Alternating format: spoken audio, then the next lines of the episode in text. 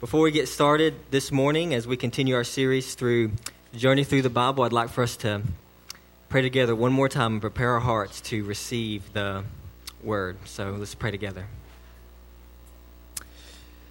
Lord, we have sung your praises, for you are worthy of them, Lord.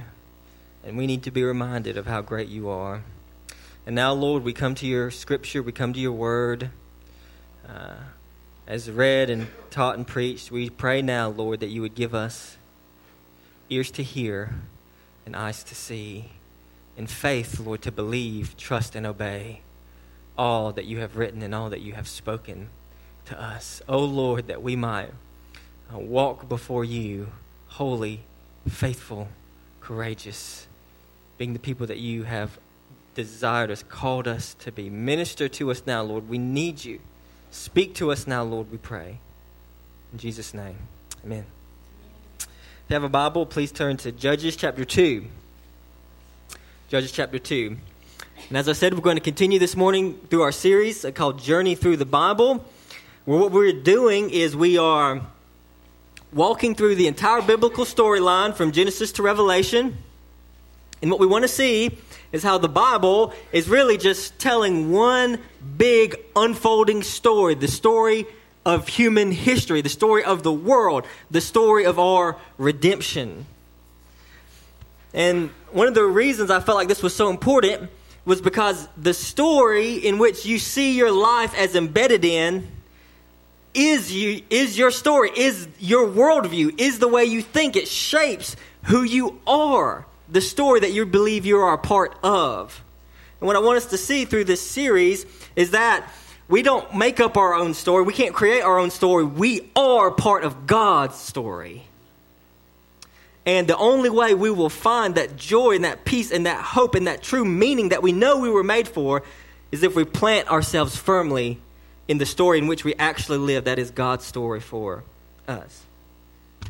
And this morning we're going to continue um, in the book of Judges. We've talked a couple weeks ago, we talked about the promised land and how God fulfilled his promise to Abraham to give the land to his people. But of course, the question then becomes how did Israel fare in the land that God gave to them?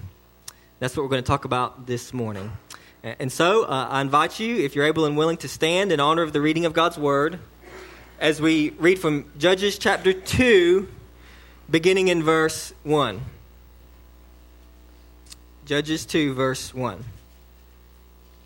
Now, the angel of the Lord went up from Gilgal to Bochim, and he said, I brought you up from Egypt, and brought you into the land that I swore to give your fathers. I said, I will never break my covenant with you, and you shall make no covenant with the inhabitants of this land. You shall break down their altars but you have not obeyed my voice. What is this that you have done? So now I say, I will not drive them out before you, but they shall become thorns in your sides, and their gods shall be a snare to you. As soon as the angel of the Lord spoke these words to all the people of Israel, the people lifted up their voices and wept. And they called the name of that place Bochim, and they sacrificed to the Lord there. The word of God. May be seated. Want to see th- three truths, truths from our text this morning. Three truths from our text this morning. Number one, disobedience has consequences. Number two, God's mercy is great. And number three, we need a king. Disobedience has consequences. God's mercy is great. We need a king. First, disobedience has consequences. You see, to understand the book of Joshua, I mean Judges, you really have to put it in its historical and canonical context. So this is the story, Judges is the story of what happened in the generations following Joshua's generation, following the generation that actually brought and initially conquered the promised land. What happened in that time period between Joshua and then the, what we call the period of the kings? God granted the land to the people of Israel, but in, in, in one place it says that God did not drive all the people out all at once, uh, lest the, the wild animals and the, and the wild beasts multiply in the land. And so uh, they entered the promised land. They were to drive all the people out, but it wasn't necessarily supposed to happen all at once. And as we talked a couple of weeks ago, the Israel's interest, uh, entrance into the promised land was a, was a fulfillment that God, uh, of God's promise uh, originally to Abraham. I will give you this land, he told Abraham. It was, it was a gift. It was a gift of grace by God promised to Abraham and to his offspring after him. And so God promises to Abraham, and God fulfilled that promise through uh, Joshua. So after the Exodus, after he delivered the Jews from slavery uh, in Egypt, and he brought them up into, he brought them uh, through the Red Sea, he took them to the land of Sinai, in which he gave them the law, the old covenant. And so the law was after God had saved them, and it was to be, it was for them, it was to show them how they were supposed to live as God's redeemed people. It was to show them how they were supposed to live as God's saved, chosen, covenant people. And this makes sense then when you think about it in terms of eh, since he was going to give Israel the land, what does it mean? It means the land of Israel was supposed to be the place where the people of God dwelt manifestly with God uh, in, in, a land of their own.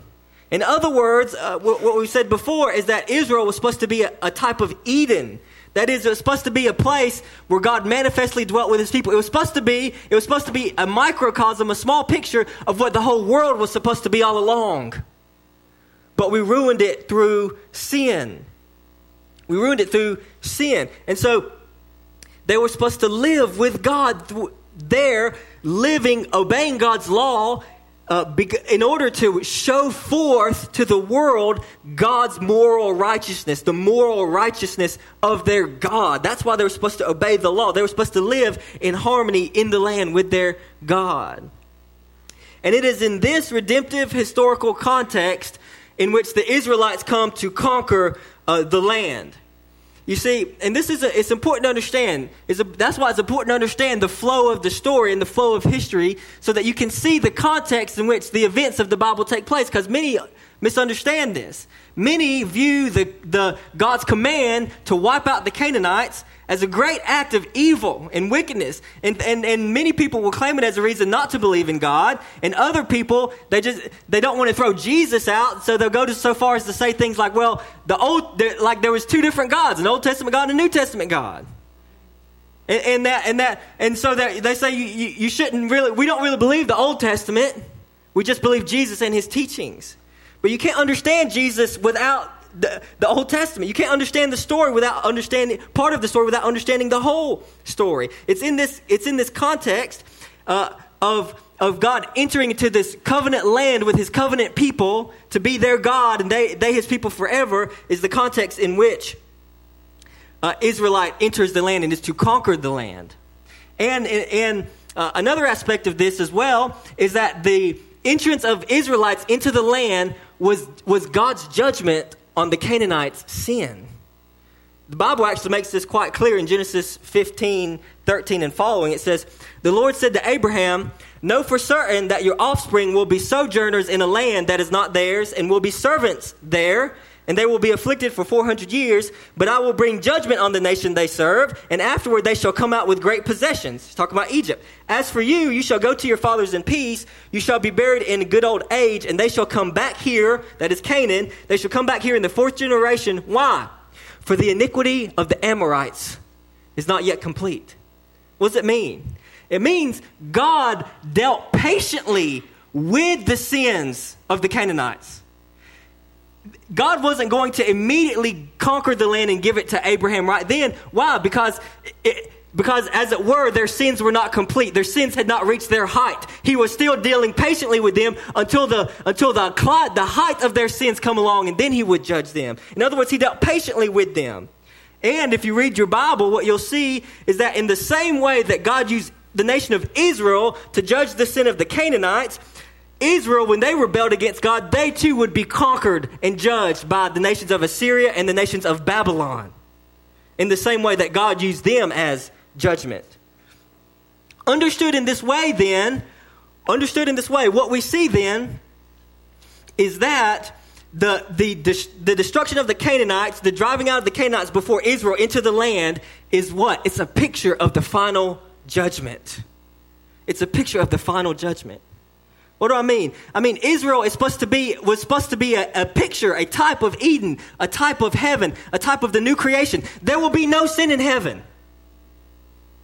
There will be no sin in heaven. Why will there be no sin in heaven? Because God's going to deal with it. He's going to literally wipe it out. And so God's judgment on the Canaanites was is a, it's a picture of the final judgment. In order for God to dwell unhindered with his people, he must purify the land of its sin. And the and that's why the Bible says the Bible talks about Christ coming back to do what? To judge the world.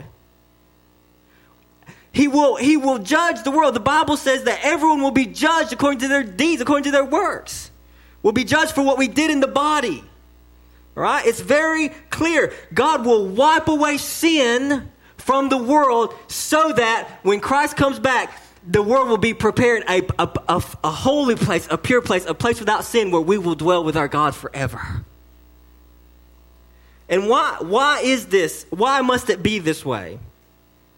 Well, there's a couple reasons. First one is this to not deal with sin, to not punish sin, is to, is to implicitly say it's okay to, is to sweep it under the rug. And God will not be complicit in sin. And the second reason is this where sin is not utterly destroyed, that is, where sin is tolerated, it is eventually embraced. That's a principle for your life. Sin will not play your tiny little pet. If you, if you bring a lion cub into your house, it's going to grow up and eat you if you don't kill it. I'm serious. You don't sit where sin is tolerated, it will eventually be embraced. And that, that's what? What is that? It's the story of Israel. Right? That's why in, in, in Deuteronomy chapter 7, this was the this was the original, this was the command that God gave uh, to Israel through Moses before Moses died and before they conquered the land. This is what uh, God told them. Moses told them, He said, When the Lord your God brings you into the land that you are entering to take possession of it and clears away many nations before you the Hittites, the Girgashites, the Amorites, the Canaanites, the Perizzites, the Hivites, and the Jebusites, seven nations more numerous and mightier than you. And when the Lord your God gives them over to you and you defeat them, then you must devote them to complete destruction. You shall not make you shall make no covenant with them and show no mercy to them. You shall not intermarry with them, giving your daughters to their sons or taking their daughters for your sons, for they would they would turn away your sons from following me to serve other gods. Then the anger of the Lord would be kindled against you, and he would destroy you quickly. But thus you shall deal with them. You shall break down their altars and dash in pieces their pillars, and chop down their asherim and burn their carved images with fire. For you are a people holy to the Lord your God. The Lord your God has chosen you to be a people for his treasured possession out of all the peoples who are on the face of the earth. So that's the, that's the context into which the book of Judges happens and, and, and, and follows up on. And so, what happens here in the book of Judges? We're just going to read a few passages here. In chapter 1, what, it, what you begin reading it, if you've read the book of Judges before, you begin reading it and you think, okay, all right, I, things are going okay here. In Judges 1 4, for example, it says, Then Judah went up, and the Lord gave the Canaanites and the Perizzites into their hand, and they defeated 10,000 of them at Bezek. That's Judges 1 4. And you read a couple, you read a little bit further in chapter 1, and you're like, okay, things are going okay.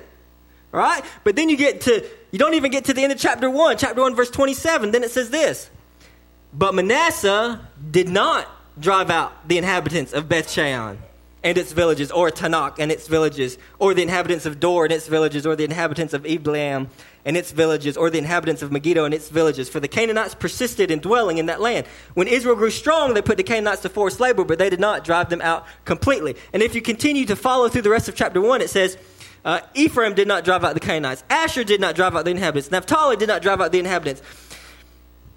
over and over again, Israel disobeyed God. You see, you see, God was fulfilling his promise. God had already saved them. God had promised to give them a land flowing with milk and honey. Uh, they only had one rule. They only Israel only had one role to play in this whole shebang. The one rule was this: don't make a peace treaty with sin. And they disobeyed. They disobeyed. And at the passage that we read at the very beginning, um, what we saw was that because they did not utterly drive out the peoples before them as God commanded them, God said, Now I'm not going to drive them out before you. Now you won't be able to drive them out if you tried. And, and guess what? They're going to be a snare to you. Indeed, they were. Indeed, they were. So, what's the point here? The point is this the point is, is that disobedience has consequences. Disobedience has consequences. They had their chance to drive out the peoples, and they disobeyed, and their chance was gone. What does it mean? It doesn't mean it doesn't mean God stopped loving Israel. It doesn't mean that God wasn't going to ultimately keep his promise to Abraham. He will. But what it does mean is that disobedience has consequences, and we know this. Even as Christians, we can sin, sometimes greatly. And it is possible to make, to have, a, to make a very, to sin, to sin against God make, uh, in, a, in a very serious way, and we may be genuinely and truly sorry for what we have done. And the Bible clearly says God will forgive us of our if we're in Christ, God will truly and really and completely forgive us of our sin. But but that doesn't mean your sin won't have consequences.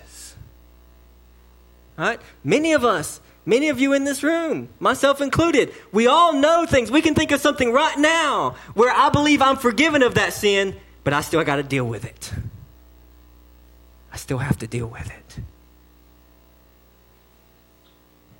It is always better to obey God the first time around. The younger you are, the more you need to hear what I just said. It is always better to obey God the first time around. There's a lot of people in this room who would who could look a young man or young young woman in the eye and say, "God's forgiven me of my sins," but look, you don't want to make the mistakes I made.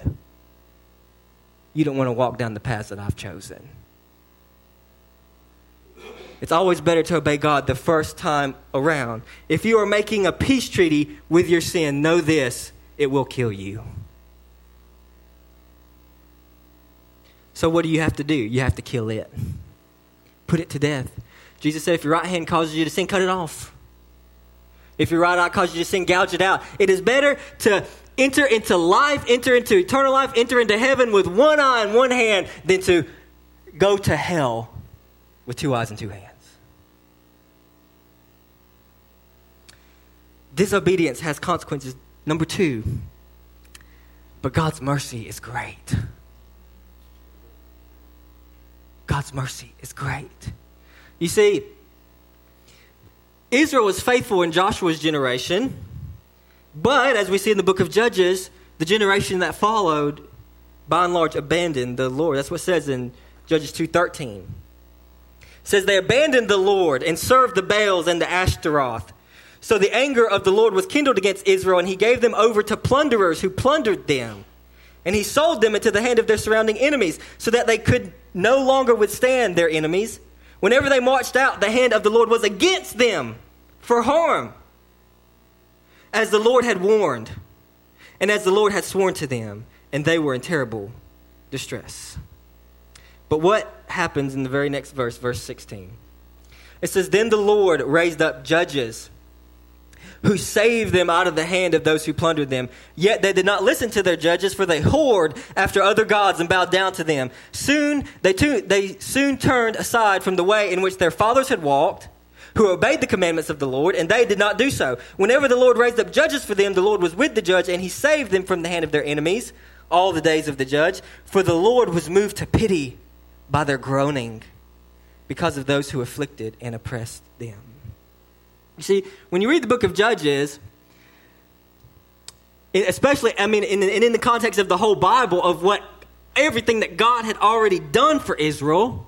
And then you see what Israel does in disobeying him and embracing idols and false gods and all kinds of sin.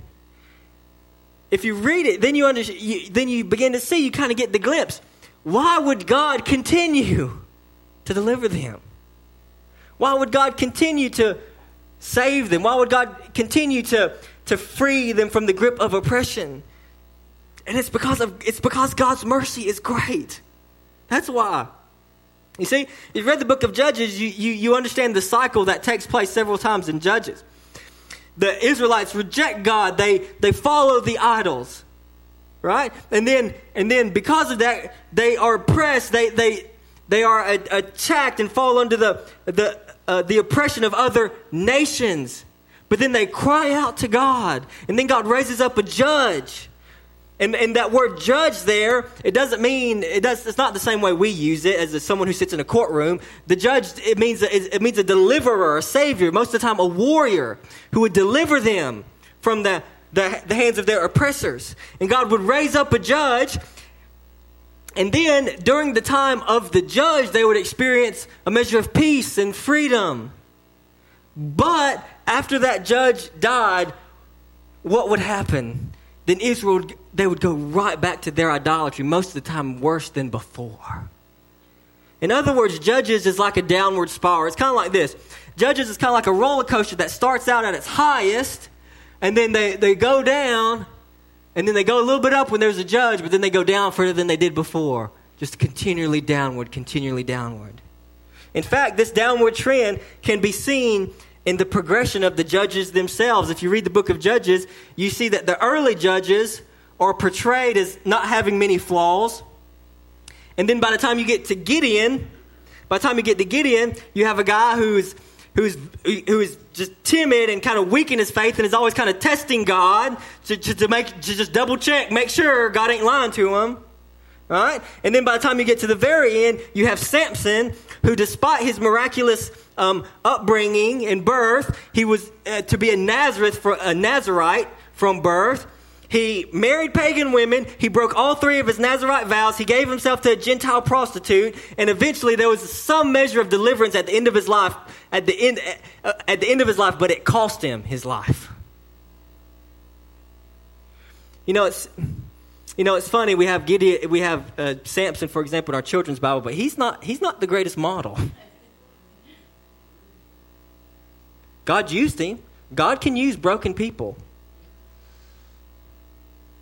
But what you see in the story of Judges, and what I think the author of the story clearly wants us to see, is that things weren't going well for Israel.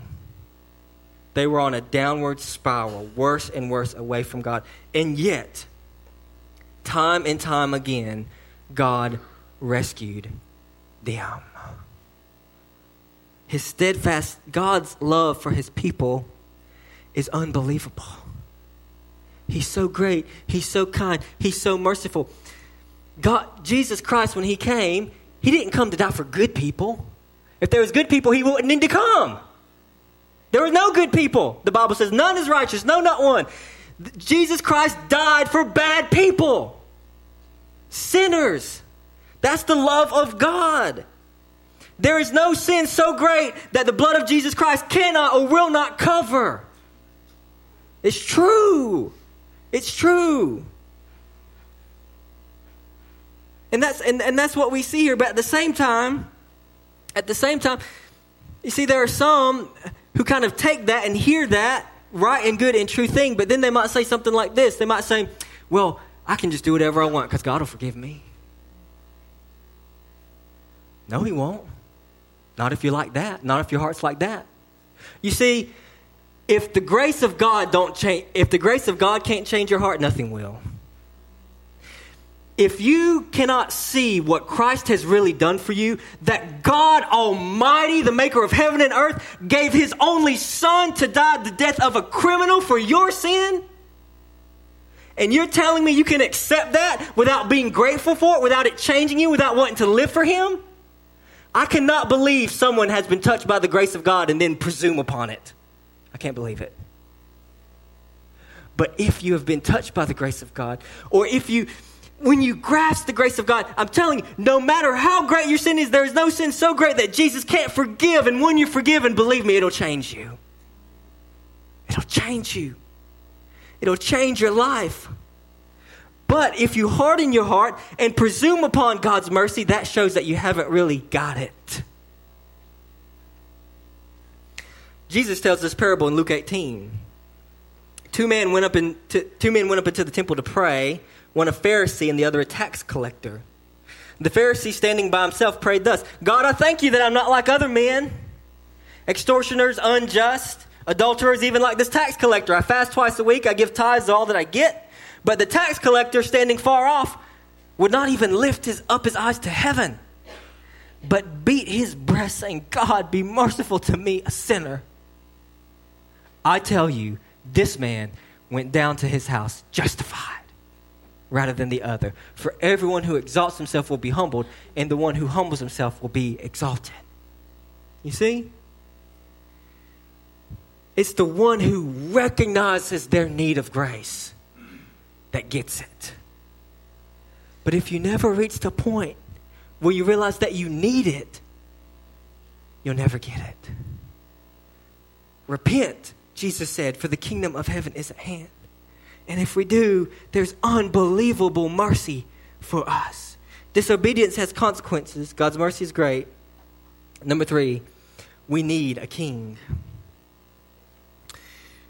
Toward the end of the book of Judges, after the several cycles of the judges take place, there are two stories.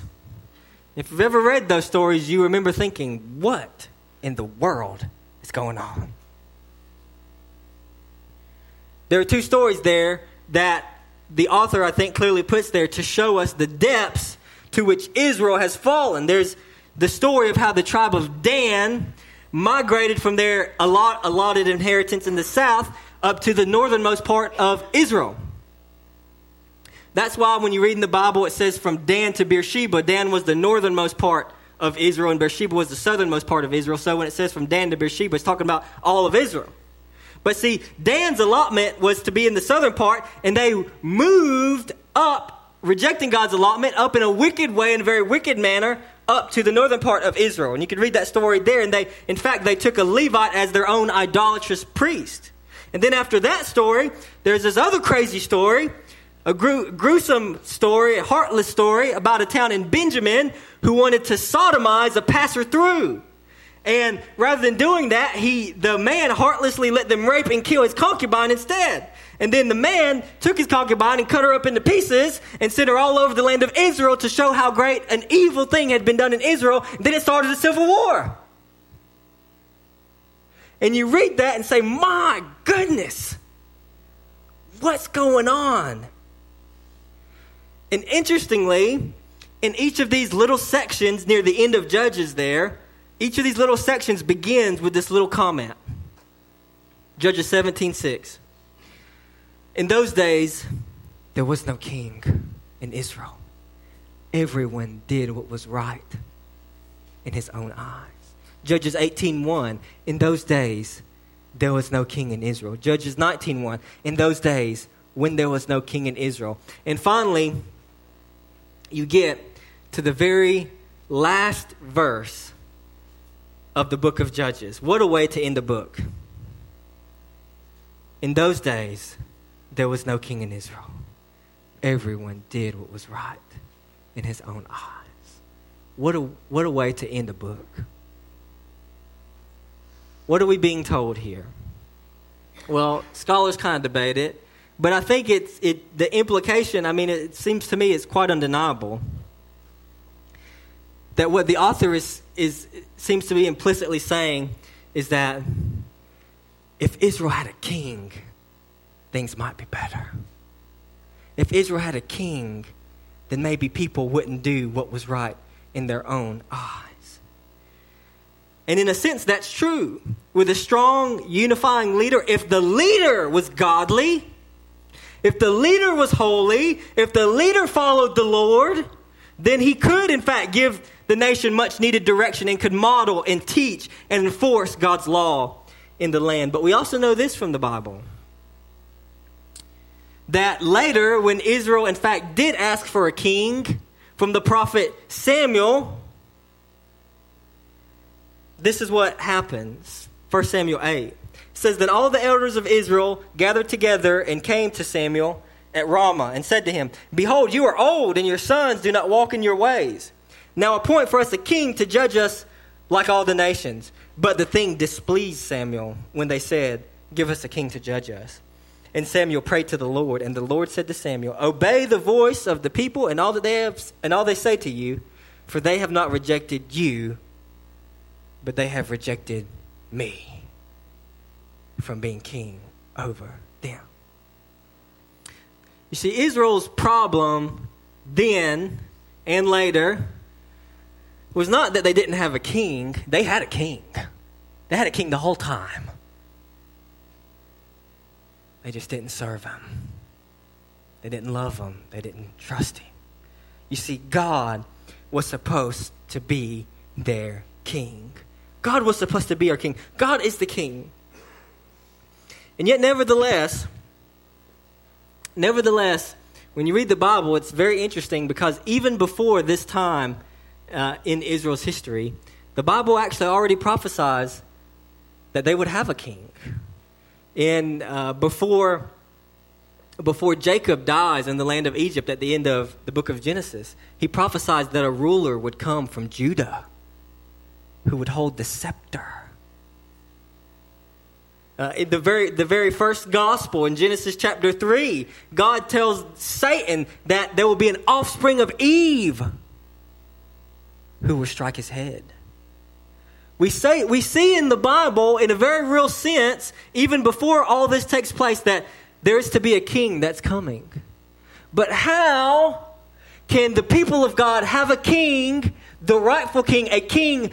How can they have God as a king and a man as a king?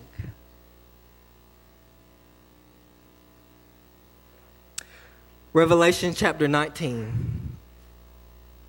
Then I saw heaven open, and behold, a white horse.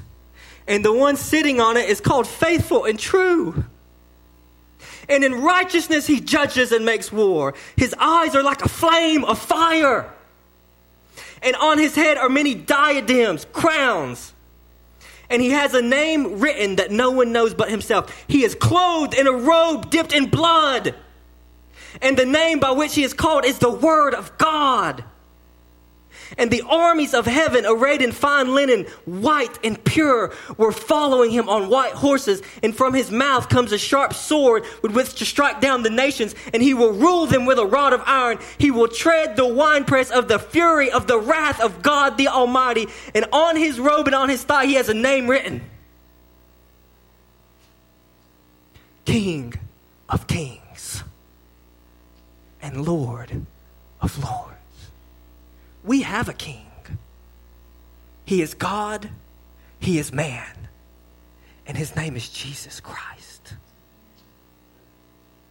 And he came.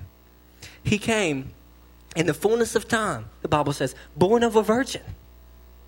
And he came first, he came first, not as a rider on a white horse, but a baby lying in a manger to save his people from their sins and he lived a life without sin because you couldn't, and I couldn't.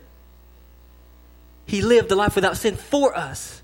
And on the cross, the Bible says that the wrath of God was poured out on him for our sin, so that God would both be a just God in punishing sin, but could also be a merciful God in forgiving sin. Because he had a willing, perfect substitute who came for us.